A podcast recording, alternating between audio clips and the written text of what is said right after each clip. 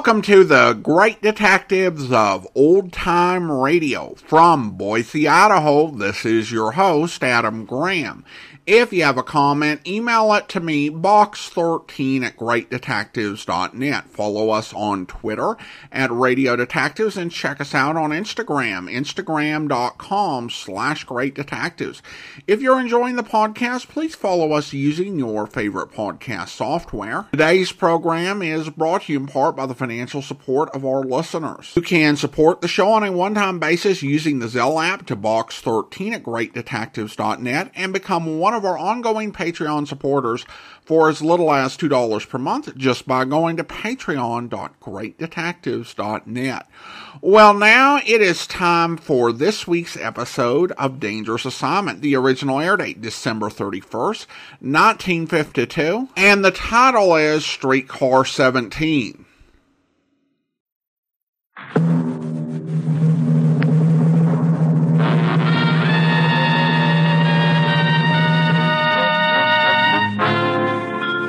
Dangerous Assignment. Transcribed starring Brian Donlevy as Steve Mitchell.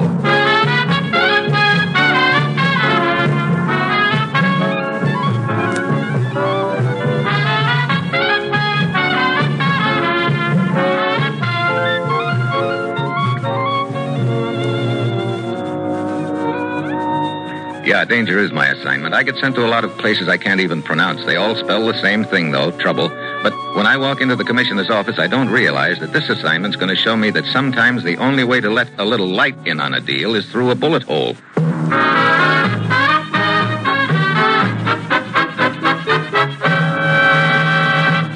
Morning, Commissioner. You sent for me? Steve, you have a rendezvous in Trieste tomorrow night. At 8 o'clock, you're to be waiting on the southeast corner of the Piazza Damo. Waiting for what, Commissioner? A streetcar? Exactly. Huh? The number of the car is 17. When you board that streetcar, you'll be carrying an edition of the London Times in your left hand. You'll be contacted by a man named Sutak.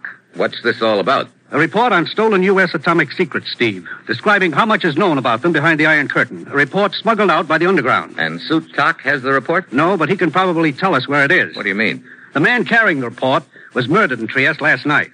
Short time later, Sutak called our embassy in Belgrade and said he was certain the courier had managed to hide the paper before he was killed. Okay, so I checked with Sutak, but why on a streetcar? I don't know, but those were the instructions he gave. Get over there, Steve, and talk with Sutak. It's vitally important we recover that report. Well, that's it. You've got your assignment. Good luck.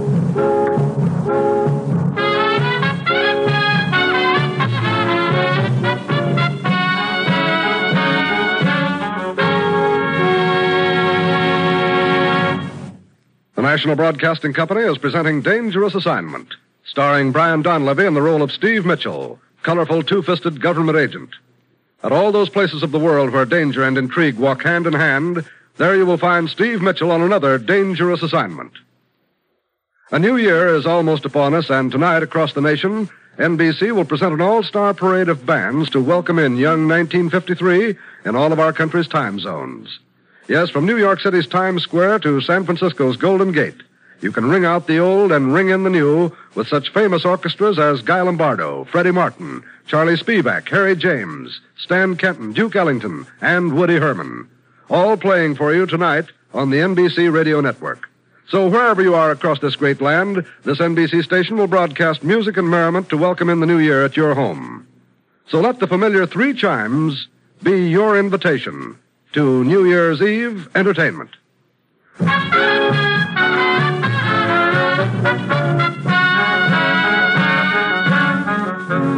Sure, I've got my assignment. Get over to Trieste, check with a gent named Sutak, and hope he can help us recover a report that will tell us which of our atomic secrets aren't so secret. It's late Friday afternoon when my plane lands. I check in at a hotel, and at 8 sharp that night, I'm standing on the southeast corner of the Piazza d'Armo. That's exactly two minutes past 8. The streetcar number 17 pulls up. I hop aboard, grab a seat, settle down to wait. Car rolls on, block after block, and I start giving the passengers the once over. There are an even dozen aboard, and I'm trying to pick out my man when a small, beady-eyed gent sitting next to me leans in. Uh, pardon me. May I trouble you for a match? Will a lighter do? But of course. Thank you. I am Zagreb. We will get off at the next corner. Will we? You object? I'd feel better about it if you took your hand out of your coat pocket. Sorry, no. Now get up. Walk to the rear of the car. Slowly.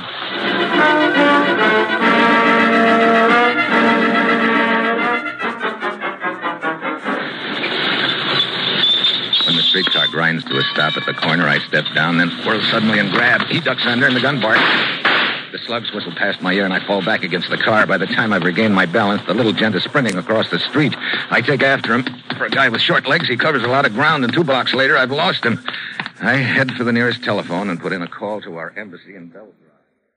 Lowry speaking. Steve Mitchell, Sam. Steve, how are you? Where are you? Trieste? Oh, sure. I had a hunch they'd send you. How'd you make out with Sutak? I didn't. He didn't contact you? No, but somebody else did. Some character named Zagreb bums me for a cigarette and then tries to blow my brains out. Are you okay? Yeah. Look, Sam, about that phone call Sutak made to the embassy. Yeah, one of the undersecretaries took it. And he had the call traced, if that's what you're interested in. I am. The call was made from a shop 603 Via Maggiore there in Trieste. I'm on the way.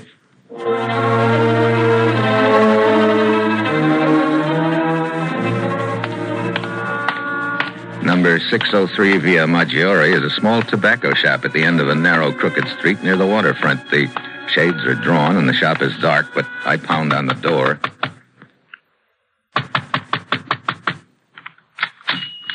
Yes.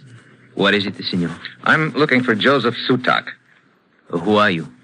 What do you want with him? My name's Mitchell. Here are my credentials. Oh, yes. Yes, I see.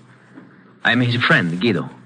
Are uh, you the man he was to meet? That's right, only we missed connections. Do you know where he is, Guido? But of course. He's working. Hmm, where? The streetcar. He runs it. He runs the. Oh, great. No wonder that's where we were to meet. How is it that uh, you did not meet, eh? Somebody with a gun eased me off the streetcar before we could. A guy named Zagreb. Ever hear of him? No. Where did this happen? eh? I don't remember the street, but it was near a large cathedral. Oh, yes, yes, I know. From there, it is at least an hour ride to the end of the line. Joseph always has a coffee at the depot. If you hurry, you can probably catch me there.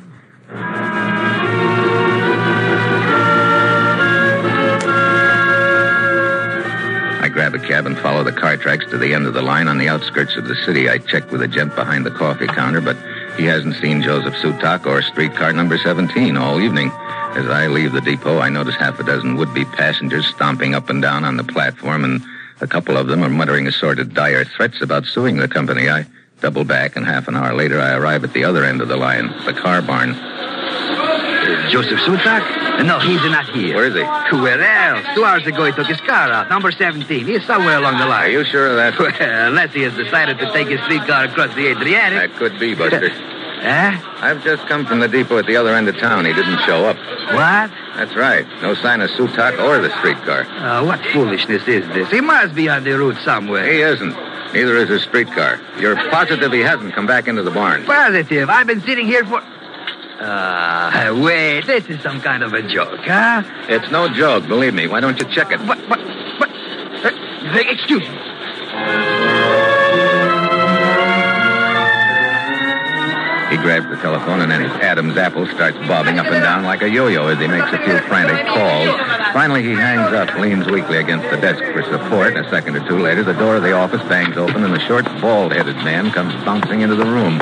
He looks a little pale, too. What is this all about, you idiot? Are you drunk? I warned you about... Mr. Merschlag. Fantastic nonsense about losing a streetcar. Idiot. Imbecile. Look, Merschlag. And who are you? Steve Mitchell. Here are my credentials. Creden... Uh... Oh, an American agent, I see. I am the supervisor here. What is it you wish? I'm looking for Joseph Sutak. Seems he's disappeared. So this idiot dispatcher Armando was telling me impossible. But, Mr. Merschlag, I've called the repair shop, the watchman, the depot. No one has seen. There must have been a breakdown, an accident. But I've had no report. Fool, then what do you think has happened? But I don't... Do you want me to believe Sutak has vanished into thin air, his streetcar too? But I... Come, quiet, come along, Mr. Mitchell. We'll get to the bottom of this. What, what Don't bother, don't bother.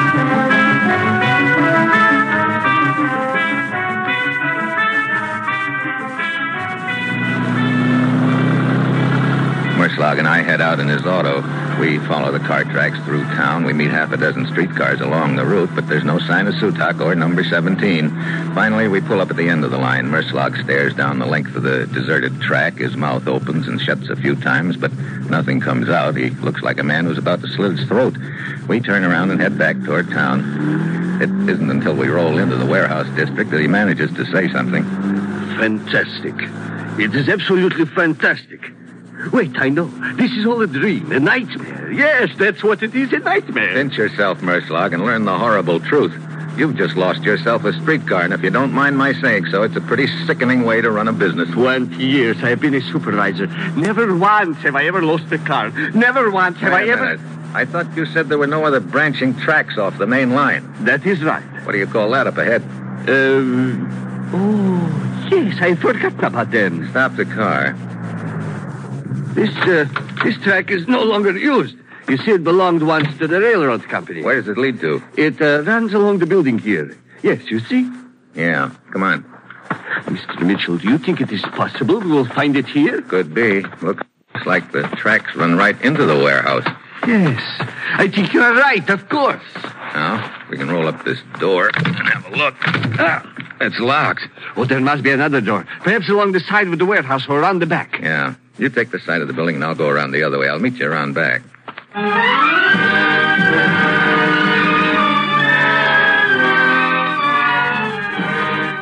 Merschlag disappears into the shadows, and I slip around the side of the warehouse. Halfway down the length of the building, I find a door. This one's locked, too. I try my shoulder to it. It doesn't budge. I move along, hugging the side of the building, and then I spot something up ahead. Someone moving in the shadows. I start to ease around a huge scrap pile, a stack of junked automobiles, broken down bathtubs, sinks, and boilers, and then I hear something rattle close by. I look up just in time to see the top of the stack start to topple. I duck, but I don't quite make it.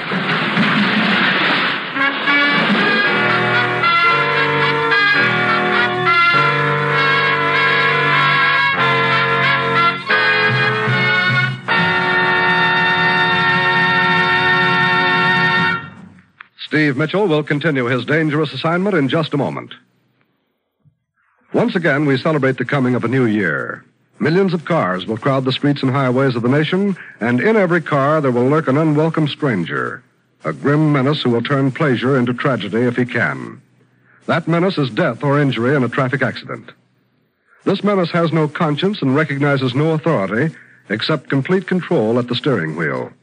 Control, of course, means obeying all traffic regulations, staying within lawful and common sense speed limits, and refraining from drinking if you drive. Now, when you drive, keep in mind that traffic accidents have been piling up totals of more than 30,000 deaths and over a million injuries each year. And holidays always take an appalling toll of fatalities and injuries. So keep on the alert every instant, not only for yourself, but for the other fellow. Be extra careful, won't you? Drive as if your life depended on it, because it does.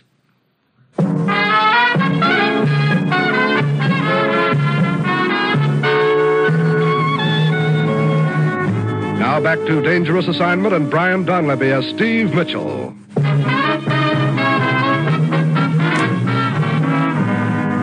Mr. Mitchell. What? Oh, Merschlag. What happened? I heard a clatter and came running. Somebody shoved a pile of junk down at me. Hey, how about getting this thing off my chest? Oh, of course. Oh, brother. Now I've seen everything. Huh? During my time, I've been hit by everything but the kitchen sink. So? So now I've been hit by the kitchen sink. Oh, yes, and a good-sized one. Fortunate it did not strike you a direct blow. Come on. I still want to take a look in that warehouse. You see? A small window up there. Yeah. I can climb up these crates. Uh, be careful. Careful, Mitchell. Now. uh, Well? great. The warehouse is empty. What? Yeah. We drew a blank. Mitchell, this whole thing is utterly fantastic. You're telling me. Streetcar number 17 starts on its regular run today, just as it had been doing for weeks, months, years. You ride on it, you are forced off at gunpoint. Then poof, it disappears. We search the tracks from one end to the other. No streetcar. No streetcar, indeed. Then we find this abandoned spur line which leads into the warehouse. But again, no streetcar. Wait a minute. Maybe the streetcar was in this warehouse. But you just saw for yourself it was not. I know, but maybe whoever hit me on the head did it to knock me out so he could move the streetcar out of here. But that is impossible. You forget I was in the vicinity, on the other side of the warehouse. Surely I would have heard the streetcar being moved. Yeah, I'm sure you would, Merschlag.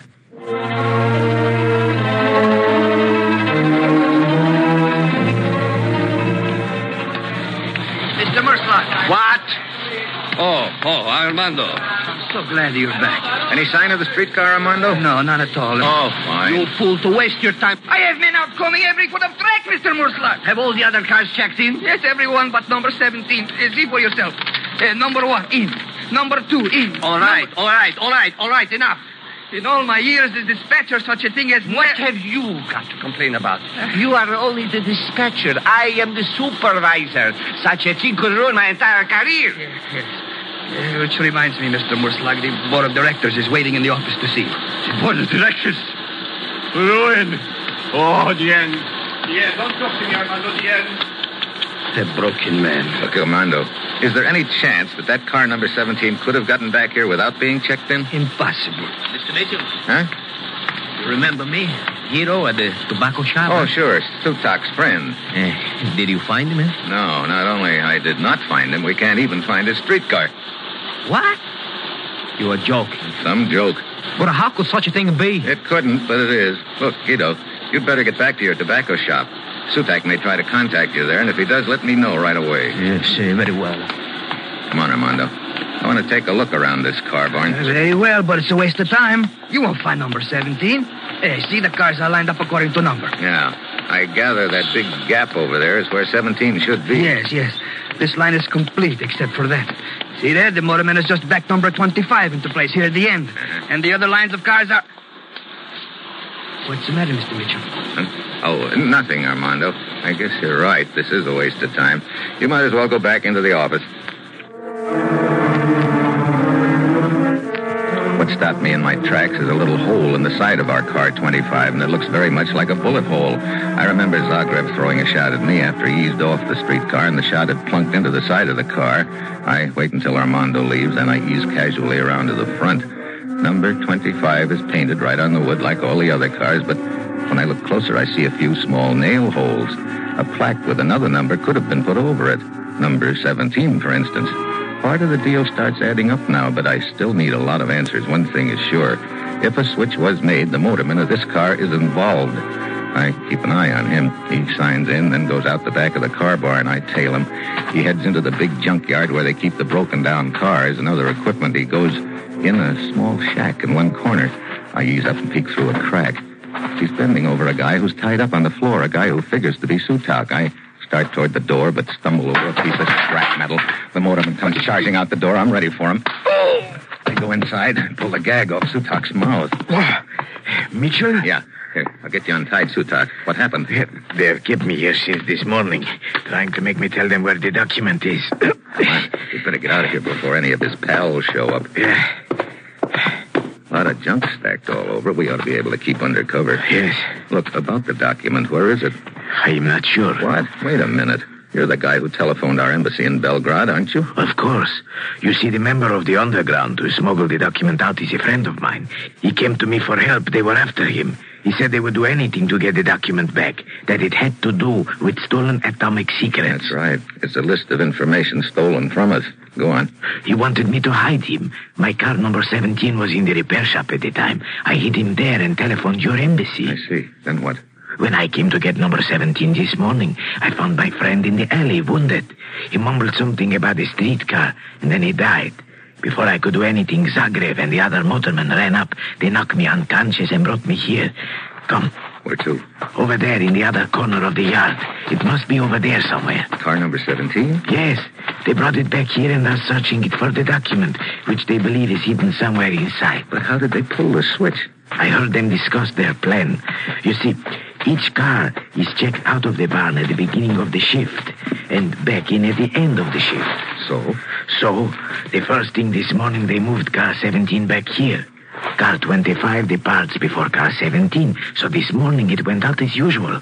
When it returned in the middle of the shift, they put on a plaque with number 17. Sure. It gets checked out now as 17. Then after I get eased off it, they rip the plaque off. It gets checked back in under its right number, 25. So according to the records, 25 checked out and in, 17 checked out but did not check in. And all the time, 17 was roosting back here in the junkyard. A pretty neat way to stall for time while they search it. Wait. Hmm? That car over there. Yeah, flashlight moving around in it. Come on, we'll ease up to it. The front end. It, it's smashed in. Boards pried loose. Sure, that figures. They'd want to get that number off it and make it look like a junked car. Yes. Hold it. The light went out inside. Shh. Somebody is coming. Get down. Now. What? Drop the gun, Zagreb. No, get back. I said drop it. Uh, Thanks. I'll take it. Mitchell, you. Well, well. What's the piece of paper in your hand, Zagreb? I'll take that, too. Come on, hand it over. Very well. Thanks. Glad you finally found it in that streetcar. I came a long way to get this paper, Zagreb, and it looks like I got here just in time. Not quite, Mitchell. What? Drop the gun. Why? It is Guido. Yeah, your friend from the tobacco shop. Guido, what does this mean? You offered me a place to hide. Sure, so he could stay close to you, hoping you'd lead him to the document. It did not work out quite that way, of course, but uh, that is of no matter now. Hand over the document, Mitchell.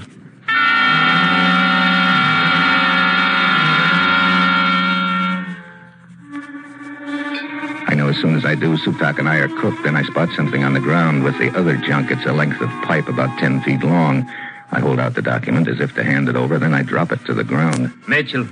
He did that deliberately. Sorry, I'll pick it up. Oh, no. Oh, I won't fall for that trick, Mitchell. You bend over, pick it up, and then grab your gun on the ground, huh? Step back. I will pick it up. He says just what I want him to say. I take a step back. Guido bends over to pick up the document. Suddenly, I kick at one end of the pipe. The other end swings around and clips him on the ankle. It throws him off balance. His shot goes wild. Before he can try again, I nail him. He crumples up and his gun flies out of his hand. Zagreb dives for it, but I flatten him. Oh, Well, well, most effective, Mitchell. Maybe I should have saved one of them for you, Sutak, after the beating they gave you. I'm quite happy this way, believe me. That was very quick thinking on your part. Well, it's lucky I spotted that length of pipe. After that, it was a breeze. Or I guess I should say a lead pipe cinch.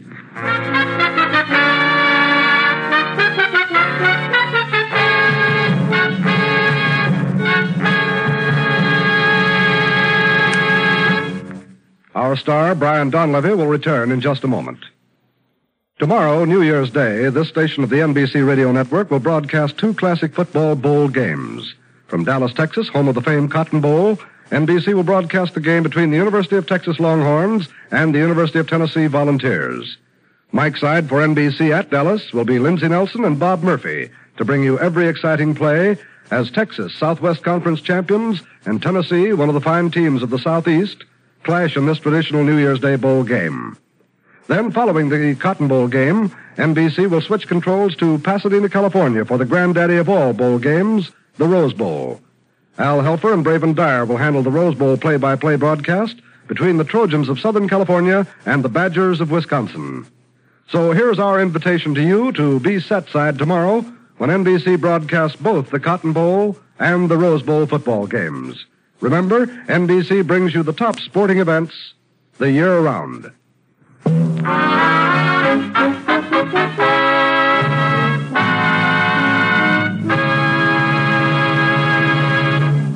Next week, South Pacific. I add a new tune. Some enchanted clay pigeon. Me. And that will be Steve Mitchell's dangerous assignment next week.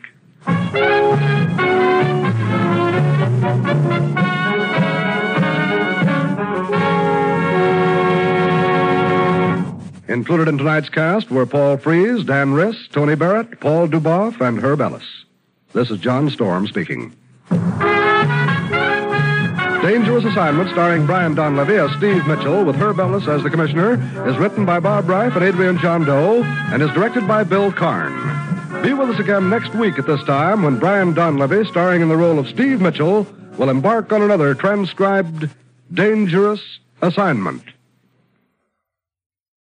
Tomorrow, hear both Truth or Consequences and Father Knows Best on NBC.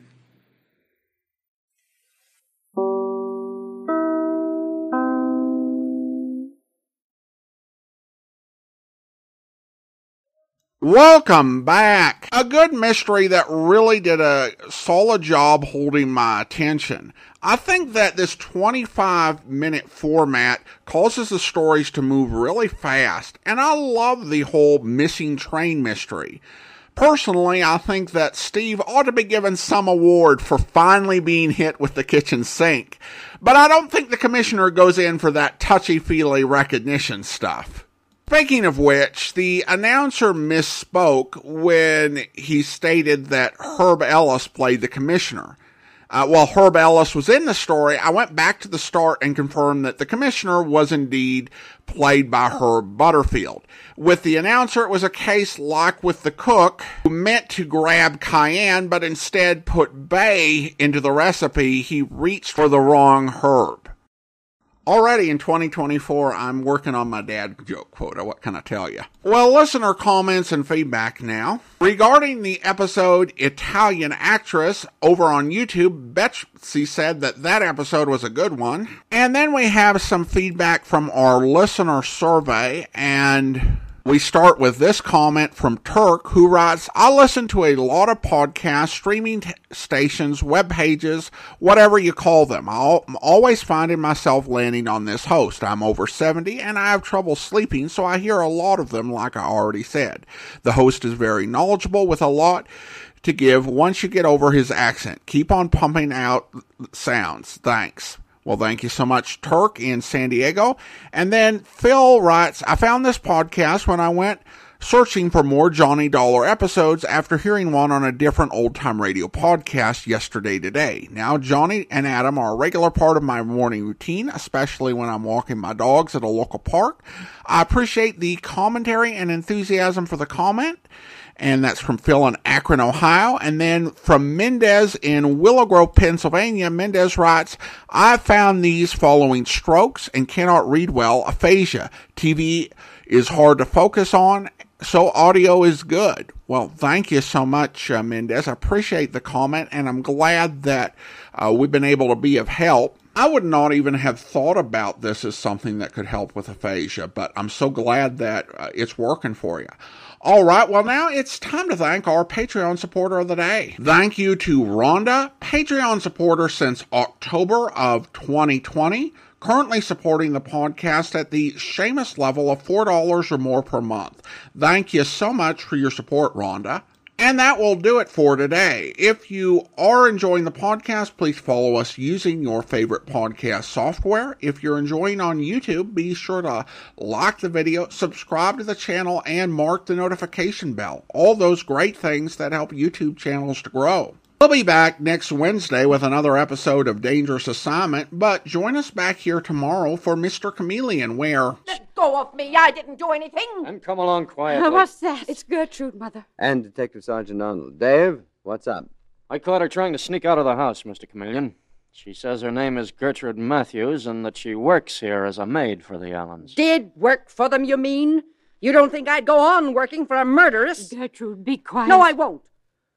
You're a nice woman, Mrs. Hayward, and you love your daughter just like I did mine. But Mrs. Allen is a murderess. Well, then, uh, she must have had a reason for murdering her husband. What was that reason, in your opinion, Gertrude? He wouldn't give her a divorce. She wanted to marry Philip Wilkes, and Mr. Allen wouldn't let her go. How did you know that? Well, I, uh, How'd you know it, Gertrude? I heard him quarreling last night, Mr. Chameleon. It was a terrible fight.